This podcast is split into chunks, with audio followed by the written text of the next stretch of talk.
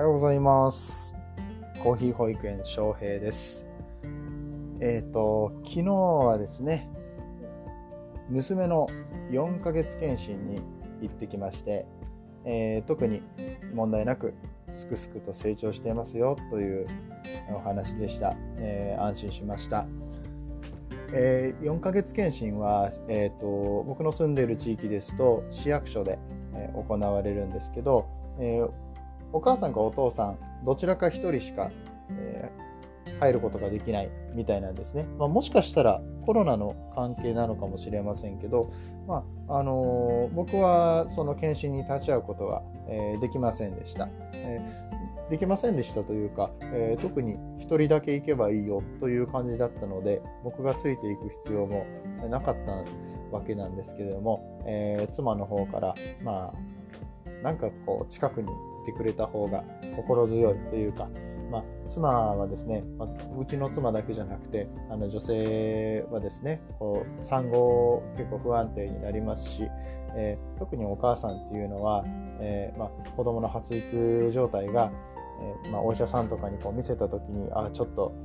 あんまり成長してないですね身長が平均より低いですねとかあの言われたらどうしようもしかして母乳が悪いせいなのかなとかお母さんの、えーいつもの育て方が悪いとかいうふうな言われ方をしたらどうしようとかそういうのを不安に思うわけです。でえーまあ、男性の方はねあんまりそういやそんなん考えたって言われてないんだからしょうがないじゃんとか言ってね言っちゃったりとかするんですけどねあの、ま、そういう心配をする、えーお母さんのね心のケアっていうのも、えーお父さんには必要なわけです。で、えーまあ、そんなわけで、えー近くまで行ってきたんですけども、まあ、近くに行ったところで、まあ、市役所の中入っても市役所で待っててもしょうがないしうんまあその駅の近くの、えーマクドナルドでコーヒーを飲んで待ってました。うんまあ、安いですよね、本当今クーポンで120円で M サイズのコーヒーが飲めまして、まあ、本当は暑いんでね、まあ本当はなんか公園とかでラジオでも撮ろうかなとか思ってたんですけど、まあ暑くて暑くて、まあ、外で待つっていうのはまあよろしくない。健康上の問題があると。えーかといって市役所の中で何もせずマスクをつけて待ってるのも息苦しい。なんか人も出入りしますしね、そんなところにいてもなぁと思いまして、まあちょっと、時間とかで潰さなきゃなと思ったんですけど、えー特に場所がなくてですね、えーまあワンチャン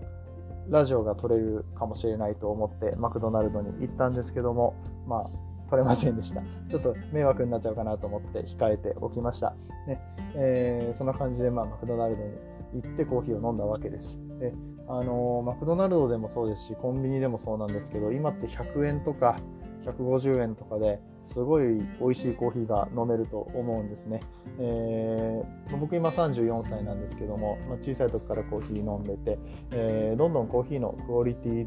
に対して値段が安くなってきていると思います。まああの10年前とか僕は全然スペシャルティーコーヒーのことなんかわからないですし、えーうん、まあ本当にただ自分の好みとか官能的な部分なので、えー一概には言えないかもしれないんですけど、まあでも、あの実際にクオリティは上がってきてるっていうのは、まあ、あの誰しもが見て取れることですね。で、えー逆に価格競争で値段が下がってきていると、うん、コンビニの100円のコーヒーを出すっていうのはすごくいい企業努力、えーとともに、えーまあ、実際にそのコーヒーをどっかから買ってきてるわけですから、え世界のコーヒー農家さんには、まあ、いくらで実際買われているんだろうっていうような問題も起きてきます。まあ、僕がこの、えー番組を始めるにあたって、えー一つ課題として挙げている、え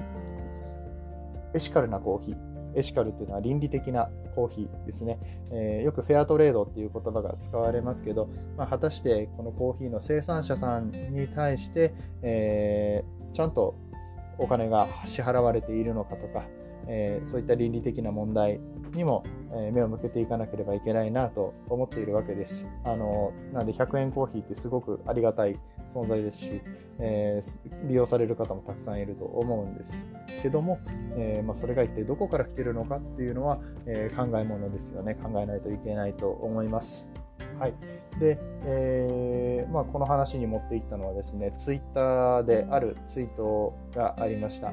えー、彩香さんというコロンビアの農園で働いている方がいます。まあ、コロンビア人と結婚された方ですね。パートナーか。パートナ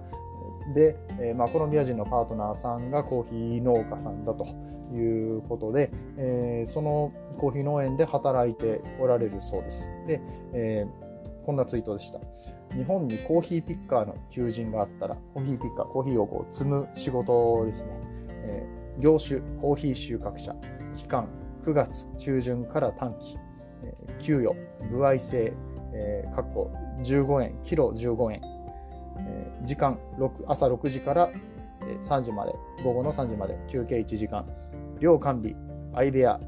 ただし食費340円、1日340円。収入例、収穫歴2年の彩香さんの場合、30キロ ×15 円、で450円。450円から、食費340円をひら引かれて、日給が110円というこんなツイートでした。やばくないですか？日給110円です。うんコロンビアに僕行ったことないですし、えー、国に関してそんなに詳しくないのでわからないんですけど、でも日給110円ですよ。にえーと、食費が340円かかるんです。うん寮寮費とかも含まれて340円なのかわからないですけど、まあ、そもそも彩香さんはねあのご親族のコーヒー農園ですよねこれ。うん、をあののそこで働いてるにもかかわらず、まあ、この340円取られてるわけなんですけども、まあ、これが一般的な価格だったとしてえじゃあ飯で340円取られてるのにの110円残ったらえそのまあ、朝昼晩多分出てますよね。朝昼晩のご飯で340円取られて残り110円ってやばくないですか？ご飯もう次じゃあちょっとお腹空いたからこあのご飯足りなかったから小腹空いたからなんか食おうってなった時に残り110円しかないんですよ。340円でえっ、ー、とまあ、3で割っても110円ちょっと超えるんですね1食が。で残り110円しかなかったらもうなんか本当にうん、この110円何に使ったらいいんですかね？いやうんまあ、料費とかも全て含まれてると考えても、まあ、日本からしたら考えられないことなわけです。で、えーとまあ、こんな、えー、給与で働いておられるわけですね。でしかもあの、ね、コーヒーの収穫期だけの、えー、ピッカーですので、えー、期間としては9月中旬から短期、えー、しかも何キロ取ったか、何キロ収穫したかに、え、よって、えー、歩合制なのでお金、あの給料が変わってくるっていうわけでしょ。そしたら、うん。で1日30キロってあのコーヒーの豆ってものすごく小さいので30キロ集めるのもかなり大変だと思います。で2年間ピッカーやってるってことですから、えー、まあ、まあ、ある程度のベテランの方でも、えー、30キロぐらいしか1日に収穫できないわけです。でそれで、えー、日給が450円、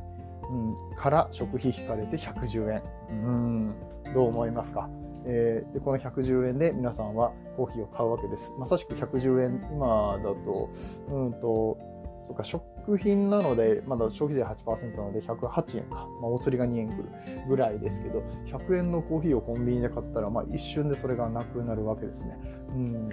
まあ、まあ、悠々しき問題と捉えるのか、まあ、そんなもんでしょうって捉えるのか分かりませんが、この数字っていうのは皆さんに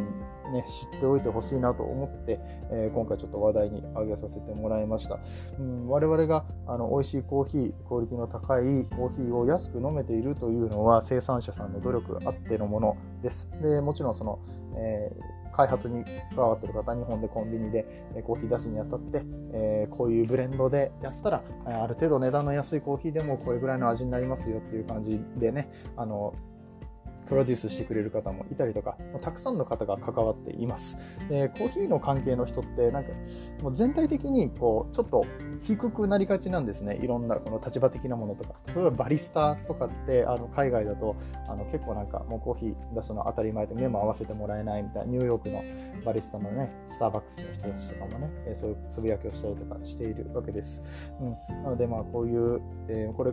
これだけじゃないですけど、まあ、生産者だったりとかコーヒーに関わる側のも、えーと、エシックス、えー、倫理的な立場をですね、えー、どんどんと上げていくということを、えー、上げていきたいっていうことを、えーね推進していきたいと思っています。皆さんにも知っていただけたらと思って、えー、今日はこういう話題をしてみました。それでは、さようなら。